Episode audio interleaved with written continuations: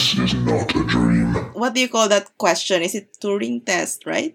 Yeah, the, the Turing test. Yeah. I think when they train chatbots, they, they sort of use the Turing test to tell that, you know, whether do you just have a conversation with a chatbot or not. Oh, like what is an example of a Turing test actually? And they will put people through a conversation. And then at the end, they'll ask, like, do you think it was a computer or a human? Oh, So it depends, right? If, if people think that it's human, but it's actually a chatbot, it's Mm. like a blind test, right? So ah, leads me to one funny incident. uh huh. I actually went to open a ticket with Amex because Uh-huh. there's a fraudulent charge. Okay. And then they have this new chat service. So I was like using the chat service to chat. It's not entirely my fault because the agent didn't introduce himself or herself. Mhm. So all along I thought I was talking to a chatbot.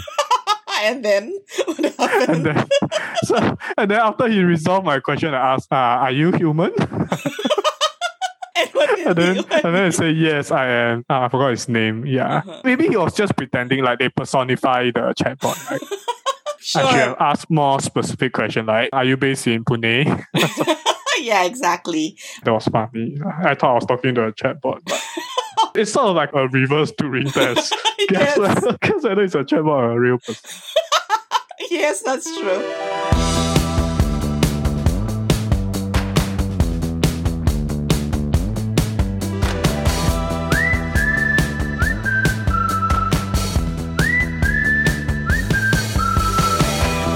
Hello, cuties. Welcome to Banana Cube Podcast. This episode is about artificial intelligence or AI and its application as well as problems related to social media. But first, let's define AI. Yeah, what is AI? Yeah, what is AI? Two letters. We AI de las very alas? difficult Okay, to- no. right, so what is AI? Yay! AI.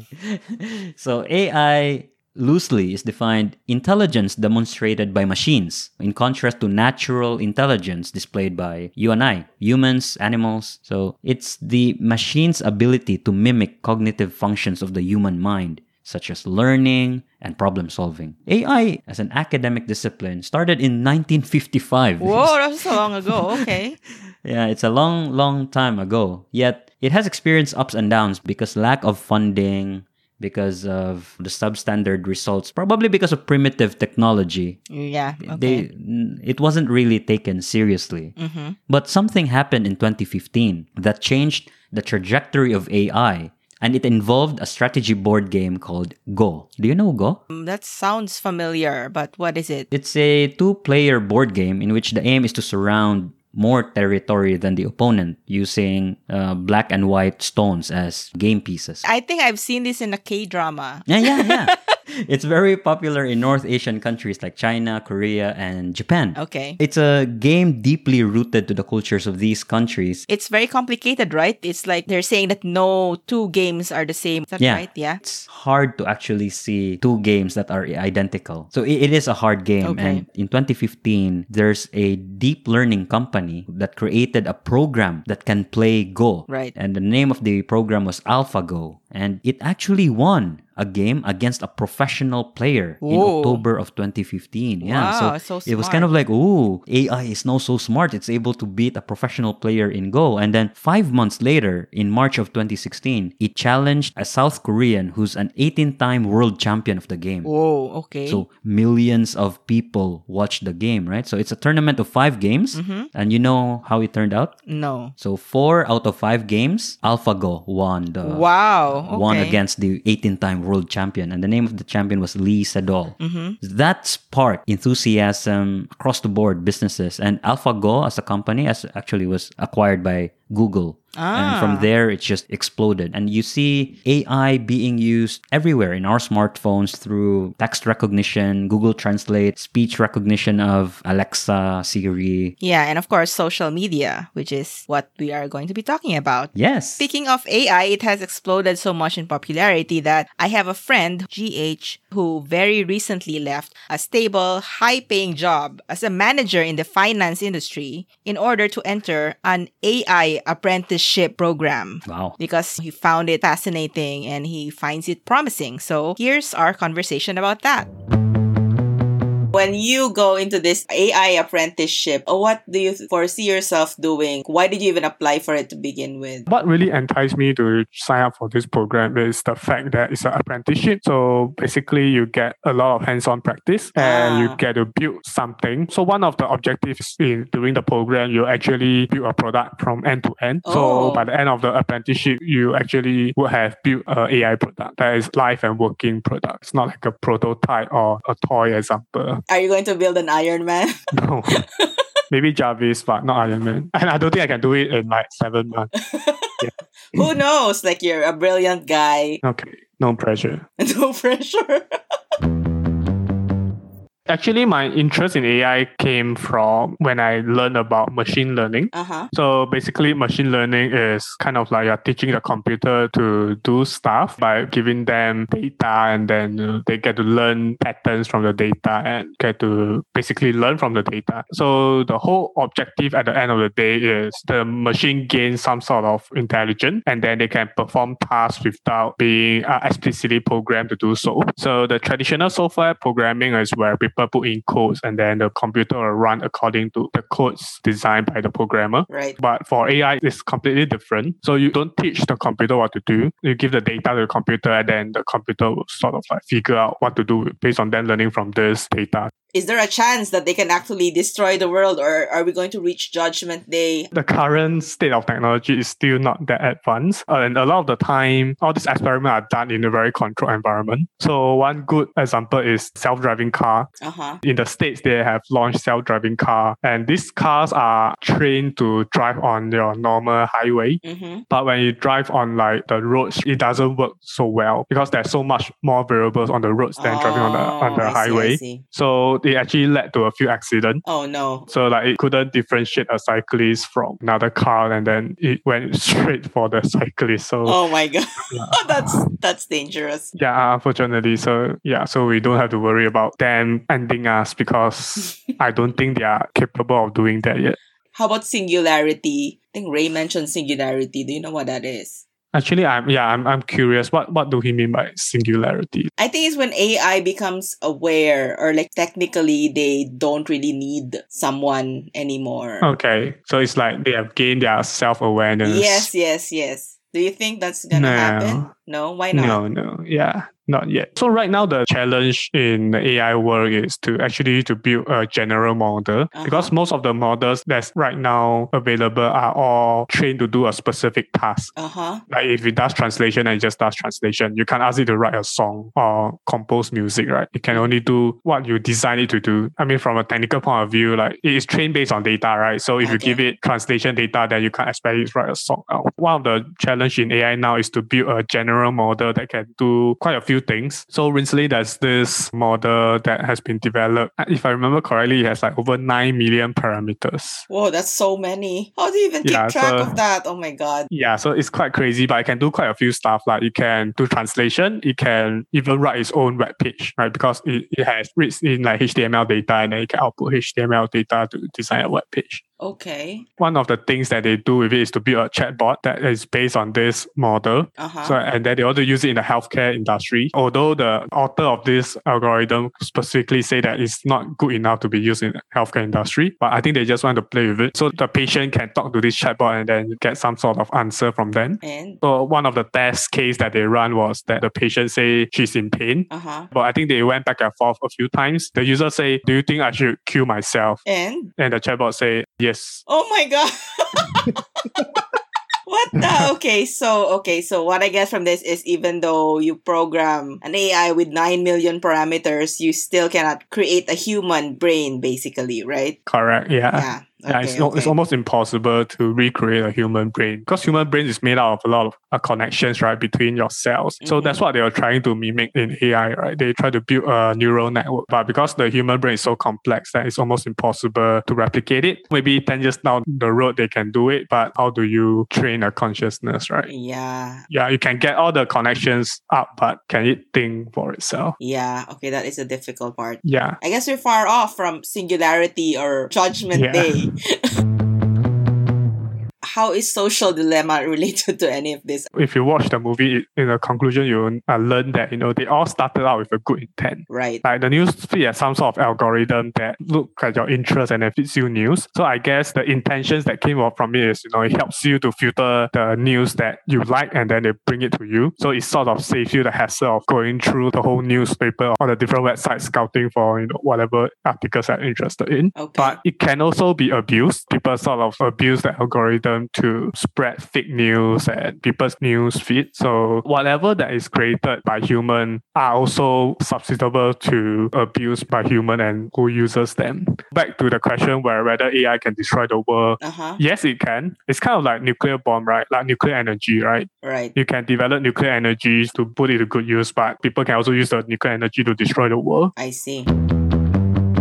So that last part we talked about, Social Dilemma, is actually a documentary on Netflix. It explores the rise of social media and the damage it has caused to society, focusing on its exploitation of its users for financial gain through surveillance capitalism and data mining, how is science meant to nurture an addiction, its use in politics, its effect on mental health, and its role in spreading conspiracy theories. Social media started out as something that was meant for good, spreading love, spreading likes, yeah. which is for human connection, which is a basic human need. Yep. What we didn't anticipate was that it would lead us to many, so many issues. Yeah. So D, tell me where did it go wrong?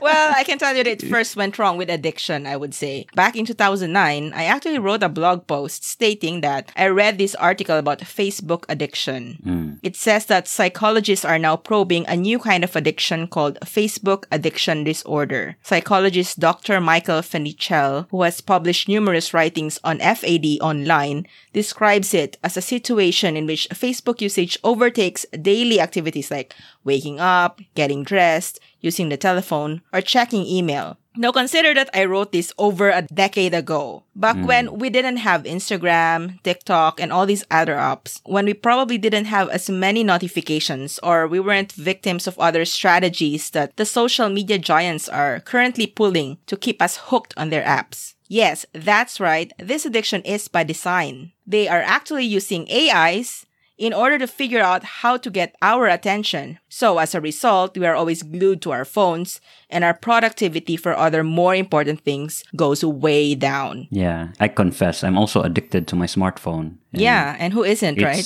Yeah, and it's silly because the, the very first thing that I would do when I wake up is open my phone. Yeah. Which is ridiculous. Even before you go to the toilet, right? yeah, and somebody even said the statistics right now is it's either you're somebody who checks your phone before you pee or while you're peeing. yeah, yeah.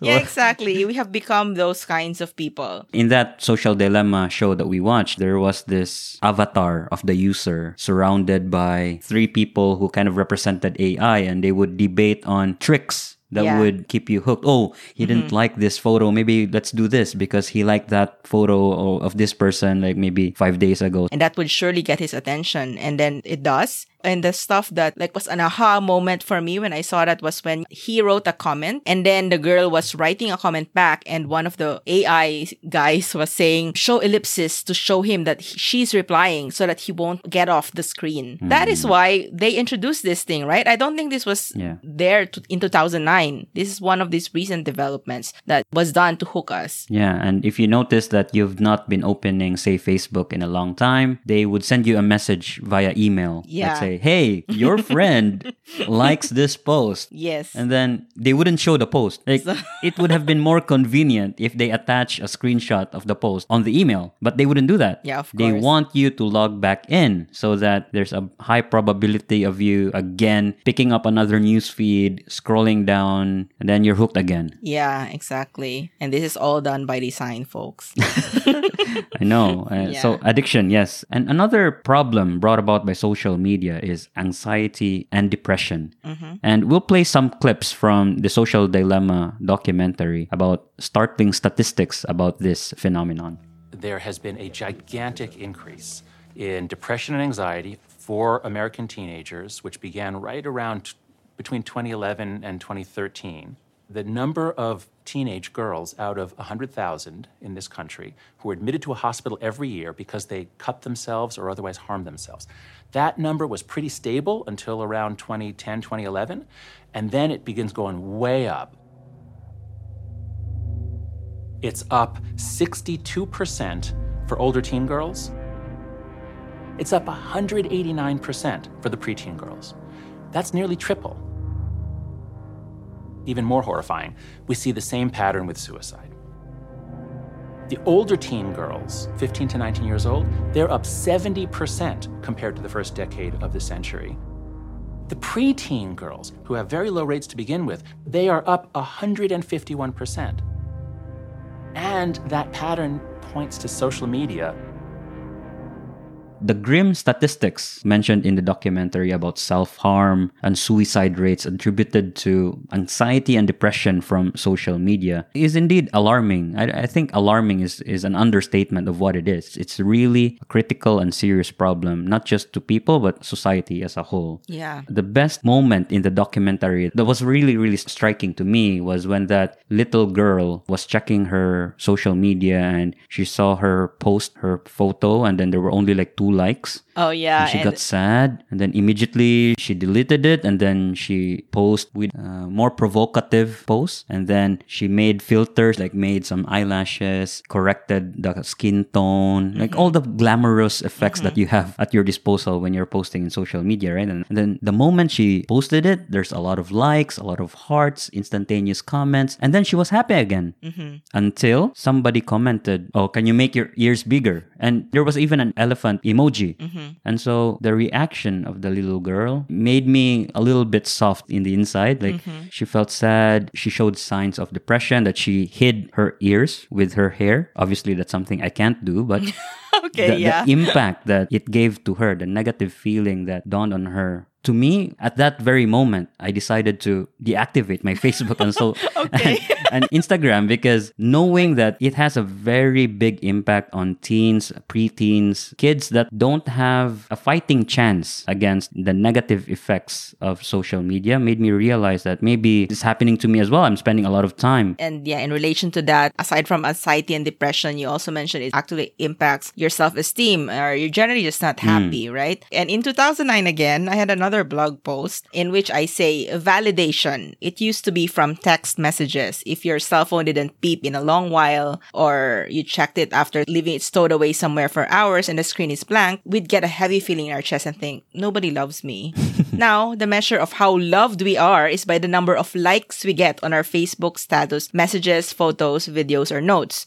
Where we used to sneak out our cell phone in between breaks to check if we got a text, we now tab to our Facebook page to glance at the bottom right corner, hoping that it would have a red bubble stating the number of our validation. Mm. The number of likes and comments that we got from posting what we thought was clever or funny or interesting, or our pleas and rants and calls for attention. And if there is no bubble, we feel disappointed, thinking that nobody cares, that nobody loves us, as if love could be measured in likes. Yeah, so it's a bit disheartening. From the makers of Facebook, they admitted that the introduction of likes was supposed to spread positive vibes. There's no dislike button, right? There's just a like button. It's just Yeah. to spread positivity and then they're hoping that there's no bullying. Because if there's a mm. dislike button, that's akin to bullying. But even without that, it's still the same thing. The fact that nobody likes your post makes you feel as though you're maybe being bullied or nobody cares about you. Yeah, and that makes people very unhappy. So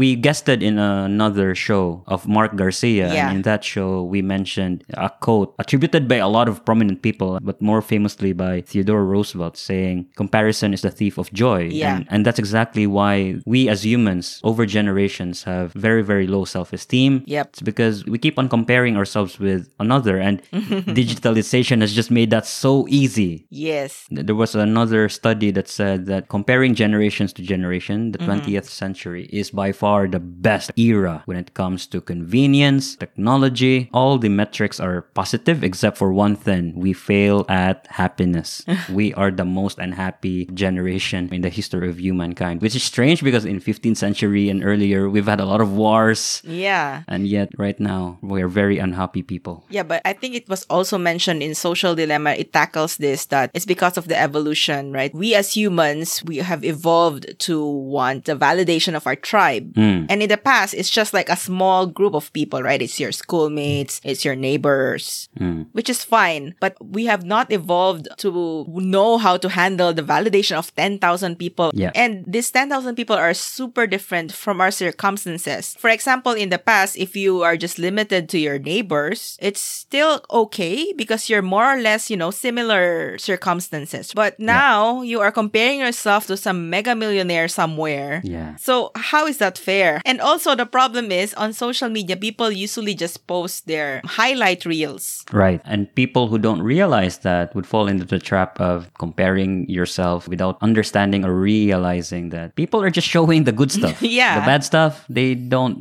normally would post on their stories. Yeah, and also the influencers, a lot of them are fake. Yeah. Like in that other documentary I saw. So it mentioned there that there is this business about Russian influencers wherein they pay a certain amount just to post, like to pretend that they are in a private jet Ooh. and living the life. But actually, it's fake. Yeah. So, guys, a lot of things that you see out there are just curated for the sake Mm. of social media, for the sake of validation. Another problem of social media related to looking for validation is the algorithm would suggest to you videos, ideas, people who have high probability of you getting interested in. Yeah. And the, the negative side of that is you're actually herding, you're grouping yourself with people who are giving you affirmations even though they are wrong or they are fake. Yeah. So, a classic example will be if you have an iPhone and you happen to be looking for accessories online,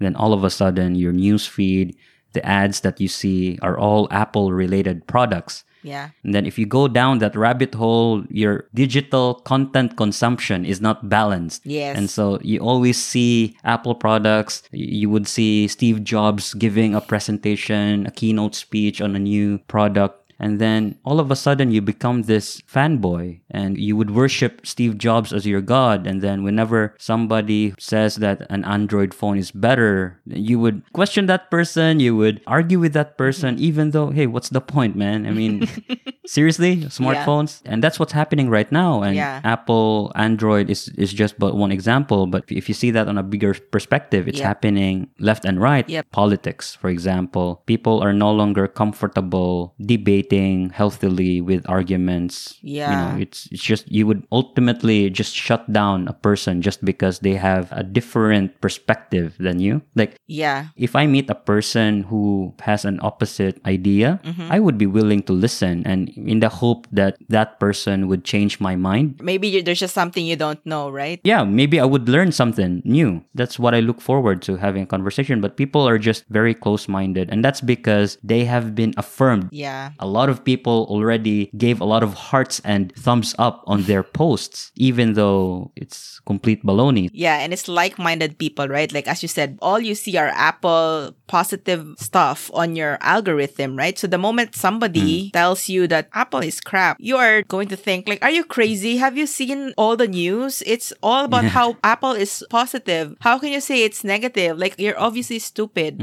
But the thing is, you were not fed the other information. You were just merely fed all the pro Apple information because the AI thought that this is what you would want. Yeah. So it's just affirming you. But that is not the truth. You were deliberately fed this information they knew that you wanted and they deliberately hid the rest from you. Yeah. It's not good, yeah. That's also the reason why a lot of people are become conspiracy theorists. Yes. There was um, an event that happened some time ago where all of a sudden a lot of people believe that the earth is flat. yeah, that's a very weird recent phenomenon. And it's because each time they search online about that flat earth movement, then all of their ads, all of the people that Facebook would suggest as a friend would have the same idea, and that's why your news feed would be full of people saying the Earth is flat, the Earth is, but there's no way it's round. Yeah, exactly.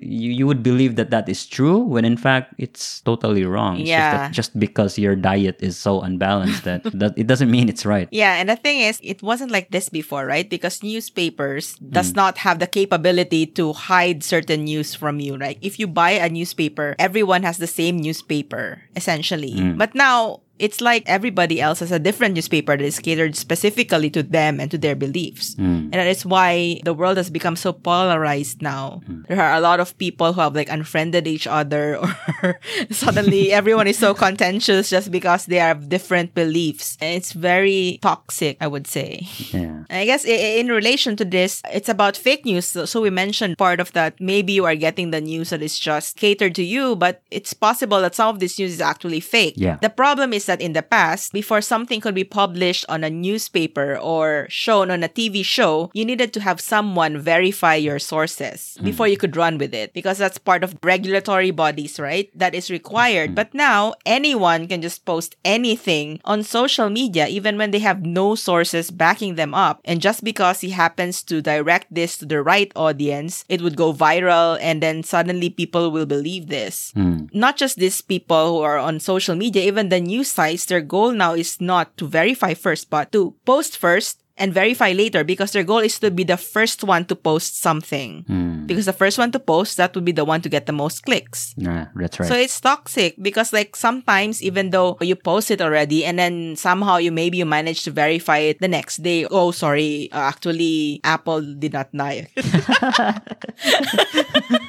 Apple did not really die, guys. Sorry, we said yesterday that he died. But the thing is, um, it already went viral and to some people, maybe they wouldn't see the second piece of news. Hmm. They still go on believing. And there's a lot of this, right? Years later, sometimes I know of something that happened and I know that it was proven to be a hoax. And then years or months later, I would see this, somebody post this again on Facebook or somewhere. And like, didn't this already get refuted months ago. Why is this circulating again? The problem is all this fake news is so hard to kill. yeah. And I think it was also mentioned on the social dilemma, right? That actually fake news goes around faster than real news. Yeah. Six times more. The problem is people just don't even take a minute to verify the source. And it's also difficult to sometimes to detect that if something is fake news because sometimes maybe that came from who you thought was a reputable person, like maybe uh, someone you admire, mm. maybe a celebrity or Your crush. or a politician and then you would just believe it because obviously how could he say something wrong mm. ray is reputable of course he wouldn't lie but you know maybe he also was a victim he also Yeah. didn't verify it so I mean, we're all humans. Yeah, we're all yeah. subject to our impulses. And you're right. It's because there's a very, very low, sometimes even no barrier to saying something and you reaching to a lot of people, especially if you're an influencer. Mm-hmm. A tweet perhaps would reach millions of your followers in seconds. Yep. It's not healthy, right? Because you say something and then the repercussions are great. And then Mm-hmm. all of a sudden, oh, oops, I said something wrong. And then it already spread like wildfire. It's so hard to retrace. and already you don't know that you have caused a lot of damage So the damage is real, even if there was no real intention of misinformation. yeah But imagine a company or an entity with malice whose intention is really to persuade people, influence people in the wrong direction.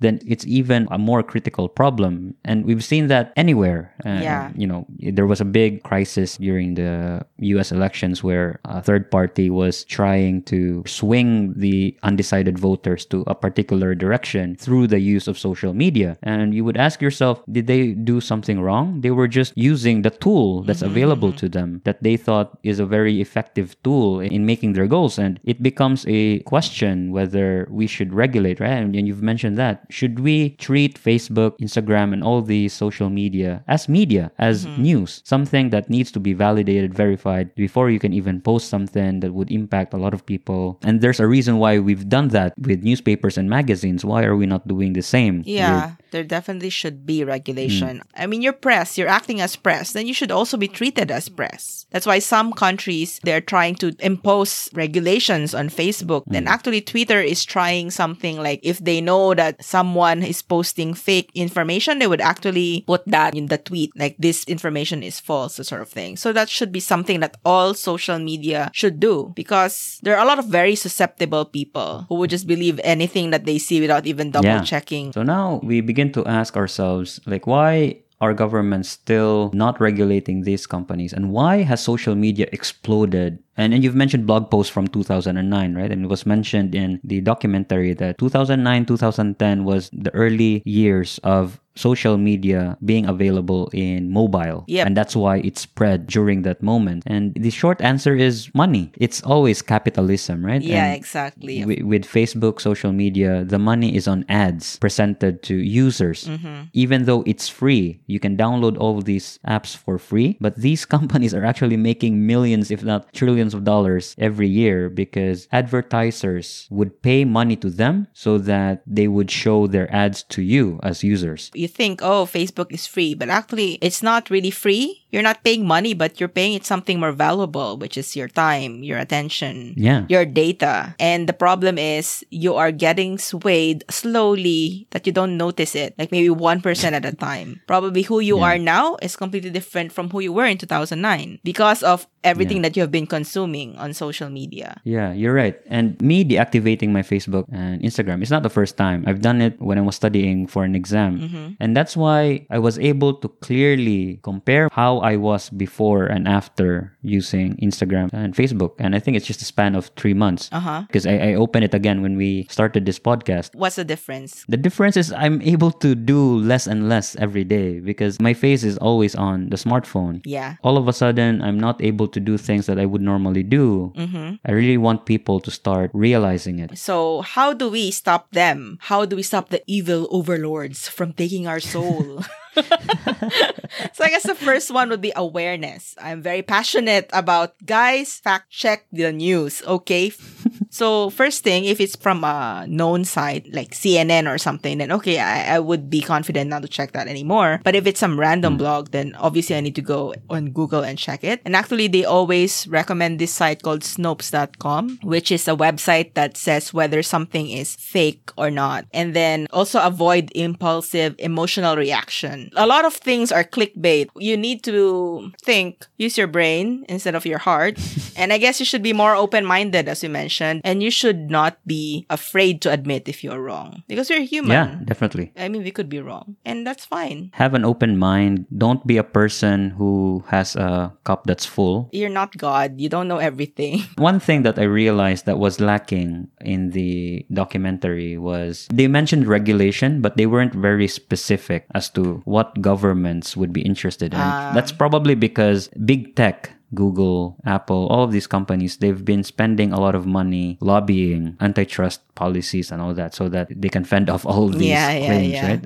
Okay. All these fines. Mm-hmm. And one idea that was mentioned during the documentary was to let these companies pay in the data that they are using in refining the algorithms. And it's, it's like you and I, we're paying with every consumption of water and electricity, mm-hmm. right? We pay because we consume more. Now, these companies, they have to pay governments with the data that they're using, the data that they're collecting, using in testing, in and as what GH mentioned, AI, they are dependent on data. They are refined through the collection of data. And so if we are policing, if we are regulating the amount of data these companies are able to collect through the implementation of higher taxes, fines, and use those money, the revenue collected through the implementation of those fines, be given back to society by maybe helping in the recovery and rehabilitation of teens that are depressed, becoming anxious because of social media, then it becomes a healthier ecosystem because the damage done by the industry is being repaired by the industry itself. But right now, these companies are even paying less and less taxes because of the lobbyists that they have. And Yeah. it's an unfair game that we as users, we download it for free thinking that it's not doing any harm. but we're actually suffering in different ways as a result. Yes. There's always this battle pros and cons between the convenience that social media has given versus the side effects that it's also brought. Yeah. But if we can't regulate these big techs, D, uh, how about ourselves? Can we regulate ourselves? Yeah, I guess that would be the next tip that we have. Maybe self regulation. It's easier said than done. As Ray said, he has done this before. I have also done it before. I the first time I watched Social Dilemma, I had the exact same reaction that he had, which was I deactivated everything. This was right before we launched our podcast. So again, it's the podcast's fault. That's why I re-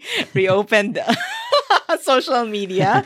so I guess what we can suggest is you can check your screen time stats and see. Maybe I can do that right now. Let me see. If I look at my screen time. Okay, so where did you spend most of your time? So it will show you, right? Like for me, it's YouTube, but it says 15 hours, which is really because I listen to something to fall asleep. How about you? Where do you spend most of your time? I spend most of my time three hours on Spotify. Yeah, that's probably because of music and um, podcasts. But that's okay, right? You just usually have it on the background. Uh, actually, there's a way to put limits on the screen time as well, right? Yeah, using the app, you can actually like set app limits. But the question is say you've put a limit of two hours per day. And what if you've reached that limit? How easy is it to turn it off again? Mm. I think it's very easy. I don't I haven't tried the app thing, but I remember this night thing. Mm. You can actually set a time to sleep. So mm. you're supposed to say what time. And that means you are not allowed to touch any of these apps anymore, but it was quite easy. Like it says extend time and then you just click yes. Like what the hell is the point of that, guys?